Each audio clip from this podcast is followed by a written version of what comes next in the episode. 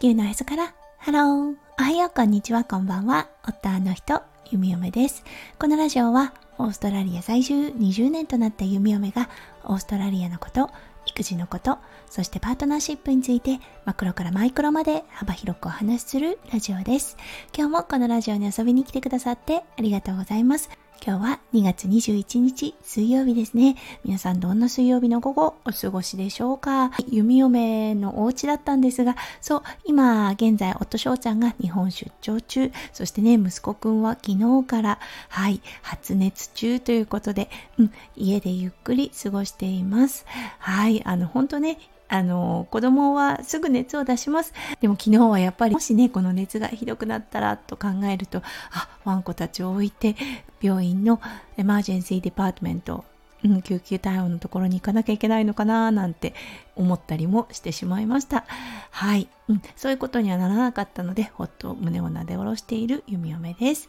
はい、それでは最初のコーナー、ネイティブってどう話す？今日の Aussie English。今日のワードは、はい、あの、息子くん今病欠中なので、あの、オーストラリアのね、スラング、前にもご紹介しましたが、はい、 sickie をご紹介したいと思います。はい、この sickie、うん、もうものすごくよく使われます。はい、 sick leave、病欠とかをね、略して、オーストラリアを代表するメジャーなスラングの一つとなっています。オーストラリアの方、本当にちょっと体調が悪いと、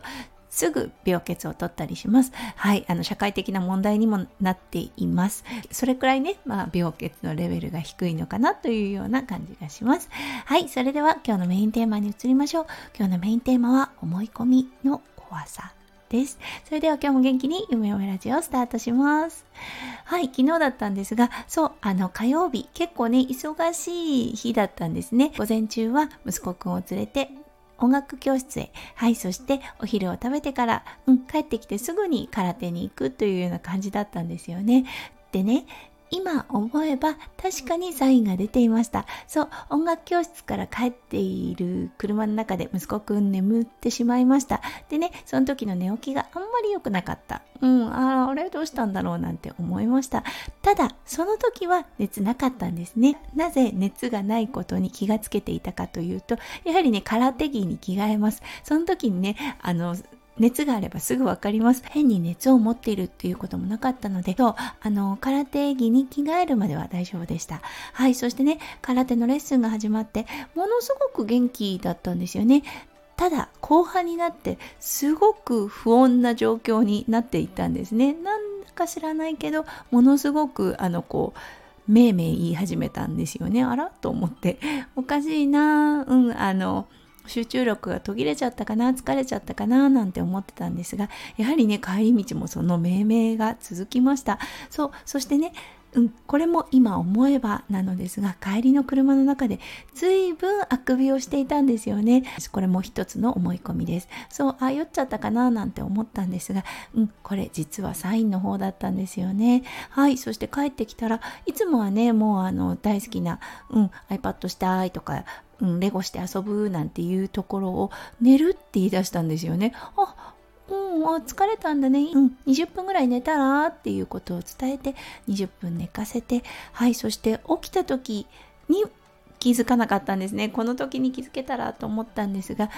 起きてね隣にいてふとあの息子くんのおでこをね、あの髪を触っているついでにおでこを触った時に熱って思ったんです。熱いこの子の頭と思って測ってみたら38度を超えていました。あらららら通りでって思ったんですよね。そう、弓嫁的にはね、ああ、もう本当に体力の限界になって疲れてしまっていたんだなっていう思い込みが先立ってしまったので、そう、体調の悪さとね、リンクすることができなかったんですね。で、よぎったのが、デイケラからのあの、E メール。はい、あのーガストロですね。胃腸炎が流行ってるからうんお家でサインがあるようだったら気をつけてくださいねっていうメールが来ていたなっていうことに気がつきました。なのでねああもし入っちゃったらもし下痢が続いたらきっと胃腸炎だなんて思ったんですがうんあのそのサインはなかったので今朝はねほっと胸をなで下ろしたところです。ただね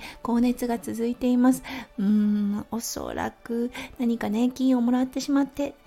うん、潜伏するタイプだったのかもしくはもうあの空手のところで誰かからもらってその後すもう即効性のあるものだったのかちょっと定かではないのですがはいあの何かもらってしまったんだなと思います。そうファンオペ中ということでね、うん、あのすぐ対応できるようにはしているのですがねやっぱり心配だなという気持ち先立ちます。その時にね何が自信になってくるかっていうとやはり弓嫁看護師ということであの自分のとなるとねまた別なのですがやはりね経験はものを言います。なのでどこまでがうん大丈夫そうだな。